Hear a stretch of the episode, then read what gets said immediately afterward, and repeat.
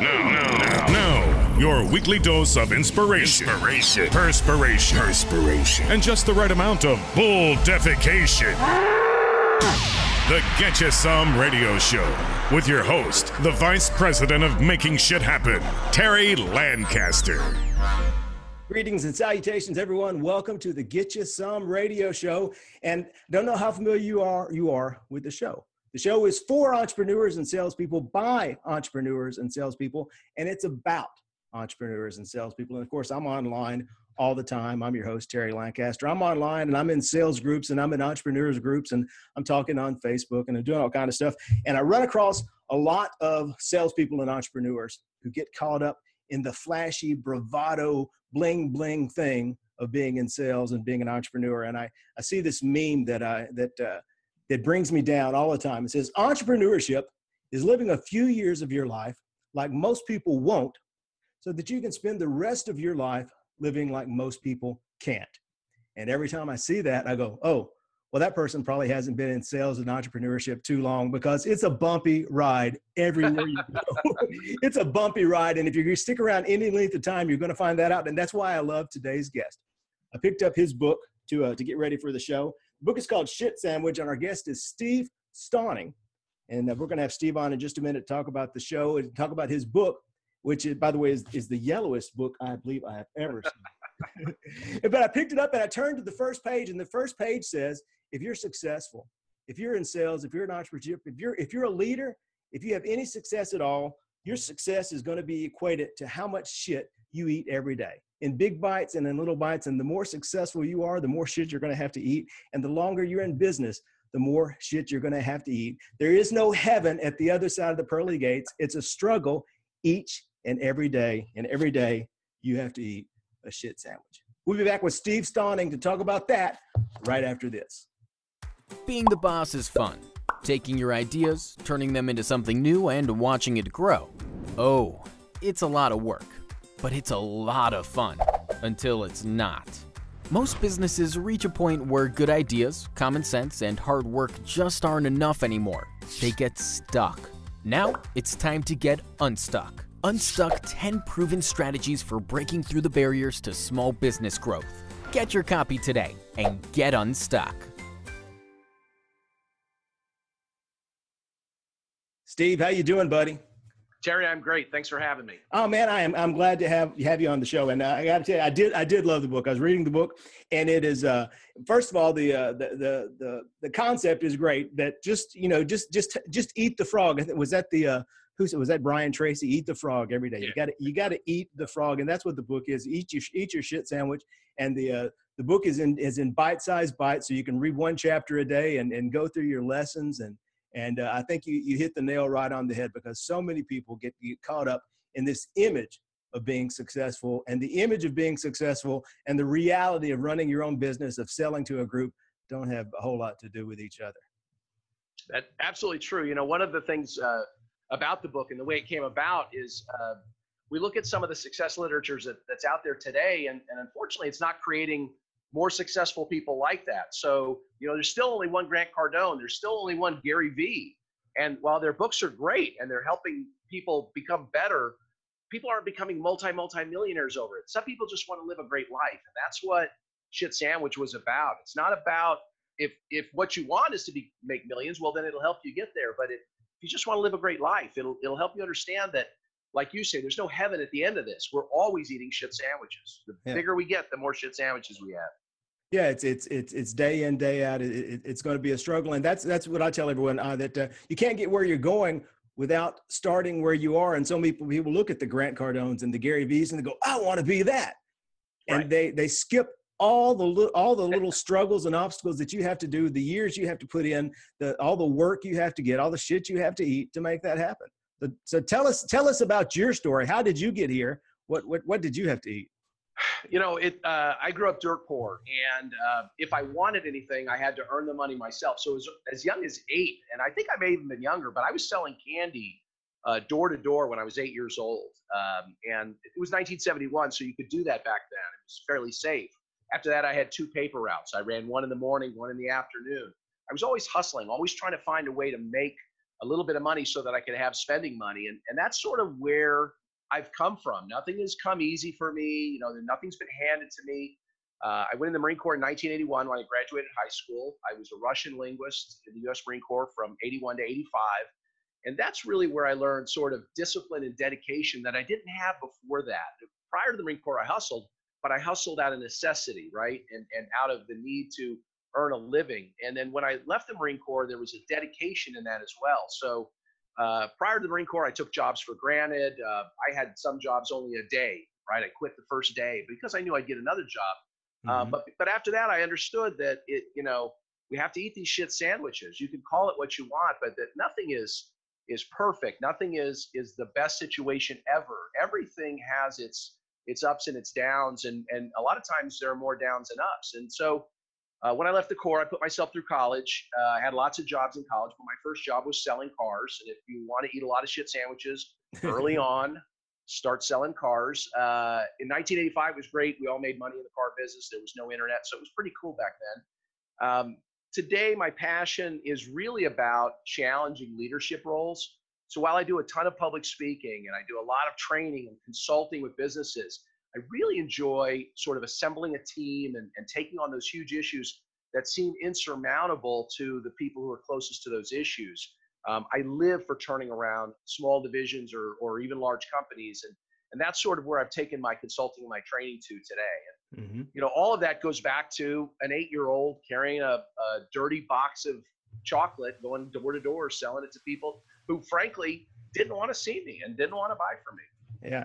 Well, you know, I and I, I think that I, I, tell my kids that the greatest skill you can ever have, and I don't know how much this is sunk in, but I say it every day if they'll listen. The greatest skill you can ever have is the ability to talk someone else into giving you money. And I, I they, they, must have gotten pretty good at it. They can talk me into giving them money. So we, we, have to see how they do with everyone else. But then that's a skill that we had, we, we had to learn early on as, as, as children of the 70s and 80s. I, I, didn't sell candy door to door, but I, I carried a milk jug full of gasoline around uh, around East Nashville, knocking on doors and mowing lawns, and that's how I. Uh, yep that, that that's how I got through and put myself through college and, and, and did all this stuff. And I think that's a skill that, that again, so many people overlook that the, uh, the obstacles that you have to get through because they get caught up in the glory and the image of, of being successful. And so one of the things, uh, a couple of the chapters that I liked in the book where you had a couple of chapters about image, about presenting yourself as successful and, and neck tattoos. Tell us, tell us about the, how, how image can, can go into building your success you know, we, we would all like this utopia where everyone could be themselves and show up at work and, and dress how they want and look how they want. But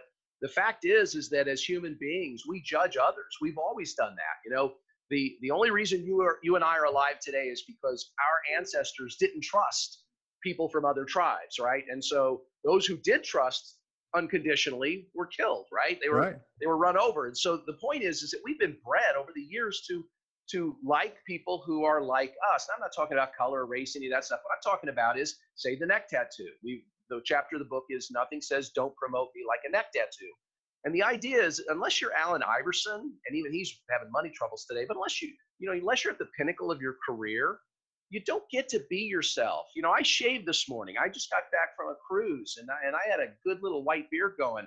Um, but I shaved today because the image that I want to present to your audience and, and to you know my future business partners is that of a clean shaven uh, person, you know, a, a, businessman. And so while I would love to grow my hair long like I had it in eighth grade or high school, or while I would love to not shave for weeks on end, uh, you know, the fact of the matter is I have to conform. And that conformity is not a bad thing that conformity helps me reach my goals. And it's a shit sandwich that I have to eat. You know, I didn't want to shave this morning, but I did. And yeah. it's, you know, it, these tiny things and these image things are, are, so often what hold us back. And I, and I think the, uh, the example in the book, you know, was about a mechanic who's, who's fantastic. He's never going to be the shop foreman because he's got that neck tattoo. And that's what people see first every time they look at it. Well, one of the things I, I, like to talk about is, is how things have changed and how much they, they've stayed the same. And, and we talk about an image and you are, you are the clothes that you wear and the clothes make the man, or in some cases, the neck tattoo make the man. But uh, in, in today's reality, so many of our first impressions happen online. So how do you think this this this problem with with neck tattoos and presentation, how is that translating into the new reality where everyone meets on Facebook and and jobs happen on LinkedIn and and every and you are who Google says you are? You know, it, interesting. It, it, it really means that we have to watch ourselves uh, because at, you know, as you know, companies are using your social media profile to decide whether to hire you, to do business with you, to see what you're up to. Uh, people are being fired based on what they post on social media. And all of those things mean that we have to eat more shit sandwiches, right? So in the old days, 1971, selling candy door to door, I would never call a customer a name, right? Or, you know, somebody was a jerk to me, I would never say it to their face while I was at their door. But I could certainly go home and tell my dad, hey, yeah, there was this asshole up the street. Of course, I didn't use that word. not, not to dad, as, anyway. As an eight year old, no, yeah, not to dad. But my point is, is that I could have my opinions outside of work prior to the internet. Today, if I have those opinions, I can't put them online because it's it's it's part of it's part of my public persona, even if I think it's private, even if I think it's only for my friends. And so all of those image things they roll together. Listen, are they? Is it fair? Is it fair that people judge you because of your neck tattoo? No, it's not. It's reality, and sometimes, most often, reality's not fair. And that's kind of the big message in shit sandwiches. Life's not fair. it, it is what it is, and yeah. and that's you know that's the way it is we if you want to be successful understand that piece right learn to play the game yeah, well, and, it, it, it's it's not fair. Not you know, the old nine to five is now the twenty four is now the twenty four seven. There's no such thing as privacy anymore, and I see so many people bad mouthing their bosses and bad mouthing their customers on Facebook, like this doesn't get back to them. Like every everyone doesn't have the internet. Right. I, I don't understand it, but you know that is a shit sandwich I have to eat. I I love my opinions. I absolutely love my opinions. Would love to share them constantly, uh, and I have to stop sometimes, or not sometimes. I don't know, two dozen times a day. I don't, I don't post something right because, frankly, one person out of twenty would be offended, and and you do that enough, and now suddenly you've offended everyone. Yeah, and it, it, it's, it's the same thing I said. It's it's the same old story. There's there's nothing new under the sun. And your grandmother told you when you're in kindergarten, be nice to people. And you know, being nice to people means not calling them a jerk, even if they are a jerk. And so, if your grandmother knew this hundred years ago, and she knew not to say it at church or at school at the PTA in front of everyone, but now it's the exact same thing, except we have the opportunity, a bigger microphone to call people jerks. There's a, you had a couple chapters in there about the role that being nice and, and, and even more importantly, being happy uh, pre- presents to you the opportunities that happiness and niceness provide. Yeah, so there's this, uh, and we, we don't get too deep into it in the book, but there's this this uh, concept called cognitive dissonance, and basically says what's in your head or your heart uh, has to be the same as as what you have on the outside, or or they're they're in dissonance. They they don't if they don't agree, you're going to be in uh, you're not going to be happy, and and and you're going to have to fix one or the other. One of them is going to change to meet the other. So the concept is is if you if you want to be happy then just be happy because eventually it will face it will come to your inside as well. Uh, if you want people to be nice to you just be nice. I mean that's a verb and you can you you can just start to be nice to people and you'll start to feel better. They'll feel better of course but you begin to make yourself feel better on the inside and it's you know how you feel on the inside is such a big piece of everything you do waking up in the morning going to bed at night you know eating right, eating healthy, not not drinking too much. All of these things come from this place of I'm I'm satisfied with what's going on in my life. I'm satisfied with who I am, who I know, and who I interact with. Yeah, and you you and I were talking before the show got started. I I, I got a, a, couple of my uh, my nerdiness pops out uh, when I start talking about some of these concepts that that seem seem like new ideas, but you look back and they're they're a couple thousand years old. And everything you just described, Marcus Aurelius described in his Stoic philosophy two thousand years ago, and it's in, in in the Bible. And you know, you reap as you sow, and it's uh, you know, a lot of these. I was going to ask you about how this mentality, because Marcus Aurelius was the Roman warrior, how this connects with you come from the Marines and this warrior mentality. People think warrior mentality is fight, kill, stab, you know, and and and the machismo end of it.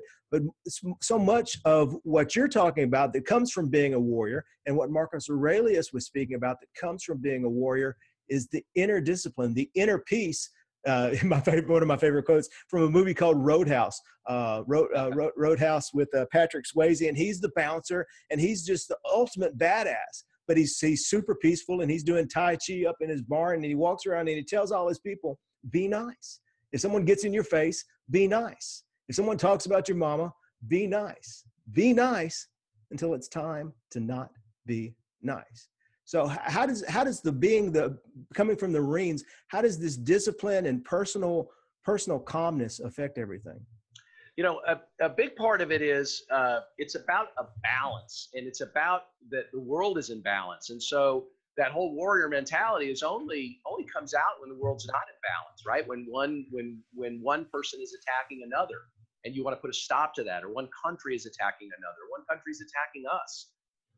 Beyond that, if as long as it's in balance, there's no need for that to come out. It's not like we have to lock up, you know, the Marine Corps uh, when, when, there's no time for war because we're all okay in the Marine Corps, right? We're not waiting for the next war. We're not excited for the next war, but we're ready for it when it happens. And and, and the other piece of it though is about the accountability and personal responsibility of it.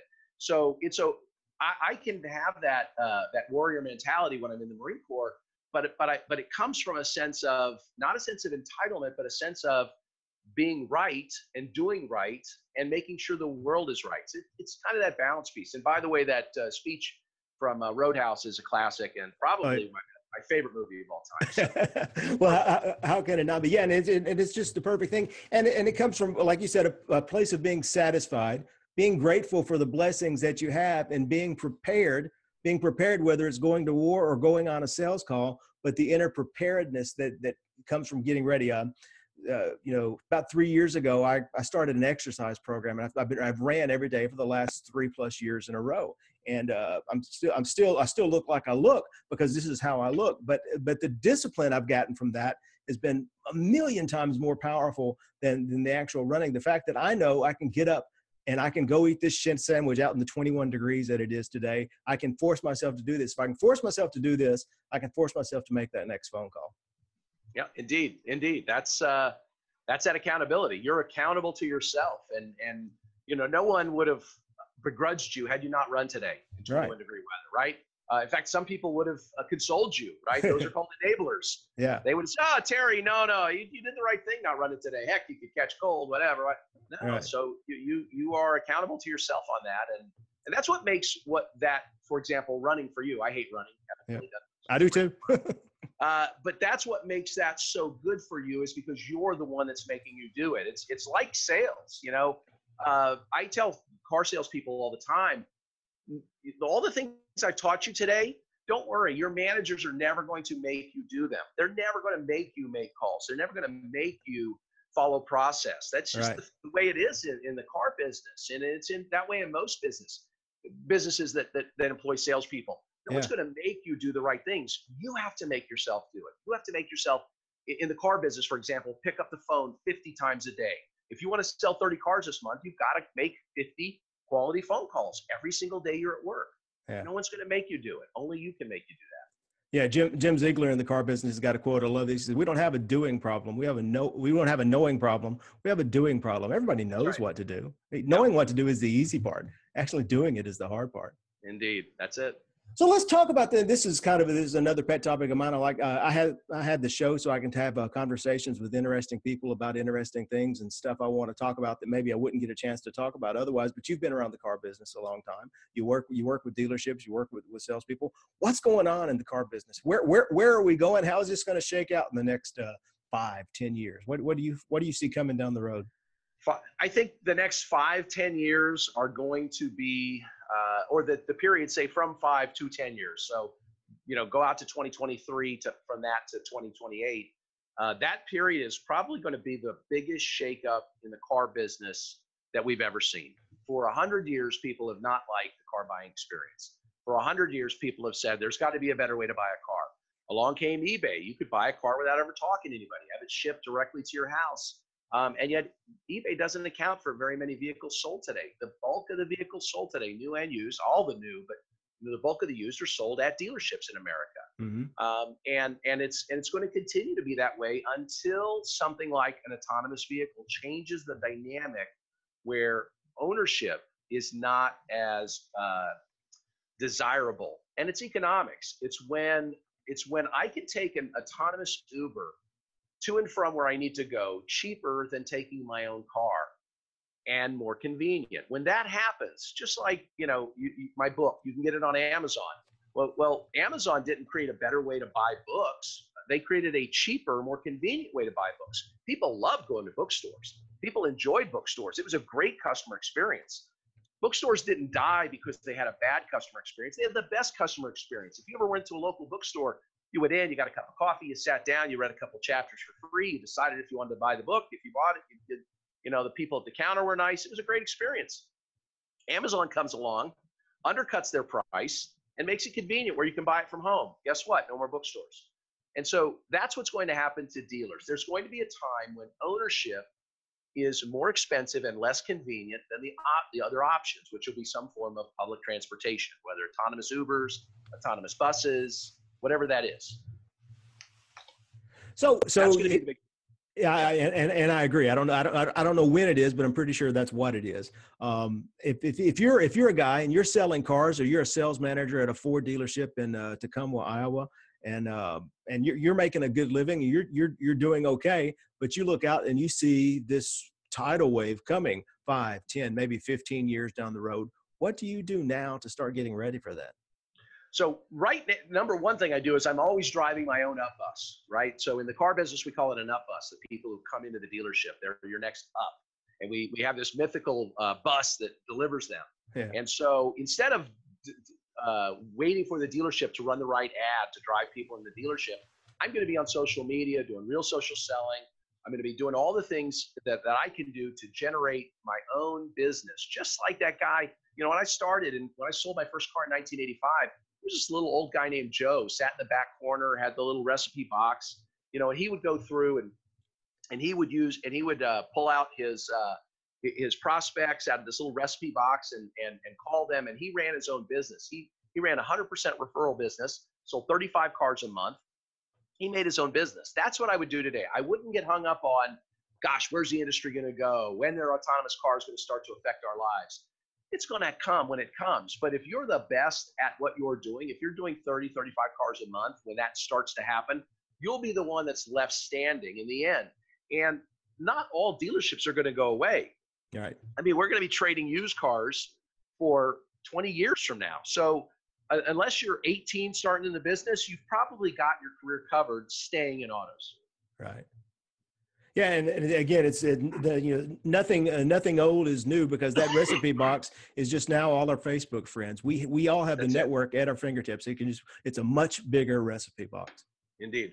All right, so let, let's talk about my action step. I promised everyone who watches the show, the show is about uh, is for entrepreneurs and salespeople. It's about creating health, happiness, and prosperity. It's about creating a better business, but also about building a better life. And I promise everyone that if they'll give me 30 minutes of their life, if they'll watch the show for 30 minutes a week, I will give them one thing that they can do today, that they can turn off their phone, put down the show, and start implementing in their business and their life to make to make their make their lives better, to make their business better, to create more health, happiness, and prosperity. So, what's one thing we can do today to start making things better? So, I gave this some thought, like I do everything, but the idea is I want to give you the one thing. And if I had only one thing, it would be this stop planning and start doing. Okay. Too many business people become paralyzed by planning. Listen, planning is important, but for 99% of the things that we do in life and in business, it's overrated and overused. Let's create our goal, whatever our goal is. I want to I want to make a million dollars next year. Great. Whatever that goal is, let's pick it. One goal. And then start doing. But weigh everything against the goal. I'm going to do A to help me reach my goal. If A helps me reach my goal, then I will do it. If I say, mm, you know, doing A won't help me make a million dollars next year, then I just don't do it. Instead, what we see is we see people making these plans and plans and plan after plan. You know, we talked about social selling a minute ago. I've taught real social selling to, to rooms filled with 200 salespeople. And then went back to those 200 salespeople two months later to see who had actually done a Facebook Live video and it's generally about one or two, literally half to 1% that have actually done a Facebook Live video after I taught them how to do it 60 days prior. Right. Why? Uh, you know, i have been thinking about it. I've been trying to work on something. I want to have the right concept. No, just do it. Just throw it out there. you know, like Gary Vee talks about, just create a bunch of content and throw it against a wall and see what sticks. Whatever it is you want to do, stop planning and start doing. It's as simple as that. I mean, that's the essence of hustling, and that's where I came from prior to the Marine Corps. But that is, you're always moving and, you're watching things fall into place or not fall into place, but you're not hung up on that, and you do it as you go. So my advice is to stop the planning and just start the doing. Start moving in that direction, whatever direction that is. We uh, we talked about Gary Vaynerchuk. We talked about Grant Cardone. We talked about Marcus Aurelius, and now you're talking about my all-time favorite philosopher, Mike Tyson. Mike, Mike, Tyson says everybody's got a plan until they get punched in the face. That's and. Uh, there, there's no, you know, uh, the, the the plans last until the first bullet's fired, and uh, you know, planning and perfection is just a fallacy, and it's it's it's procrastination. Planning is procrastination. People, you know, they they put it they put it all in their mind and run their mind over it, so they don't actually have to do anything. You, you take anybody that's successful, and we talked about Grant Cardone, we talked about Gary Vee, and and look at where they are today and then ask them 10 years ago is this where you saw yourself? Not not how much money you have but doing what you're doing. And the answer is going to be no. Yeah. i mean the answer is no i really didn't see because what happens is when you're doing the opportunities start to just they just start to appear it's crazy. Yeah. Um, you know you can spend every saturday and sunday golfing for six hours with your buddy or buddies or you can spend every saturday and sunday doing something writing a book recording videos, doing whatever it is, learning some skill set that you don't have yet. Whatever those things are, you start doing that, and amazingly, the opportunities just start to present themselves. Opportunities that you didn't even think about when you started down that road. You can plan yourself to death and, and, and never reach those goals, or you can just start doing, and the actions will begin to take care of your plan. I tell everyone it's like it's like going down a hallway. Once you first start take, taking those first steps, there's doors that appear to you, and you yeah. couldn't see those doors from the other end of the hallway. You have That's to perfect. actually have to take a couple of steps before you can get there. That's perfect. So one of the things that people can do today is they can order them a copy of Shit Sandwich. Tell us, uh, tell us how to get a copy of the book. Tell us how to get in touch with you. Tell us uh, what you can do for us. So uh, to buy the book, you can just go to Amazon.com, type in Shit Sandwich or Steve Stauning uh, and uh, please enjoy the book from there. Uh, to connect with me, to learn more about me, to do any of my free training, I have free video training on stevestauning.com.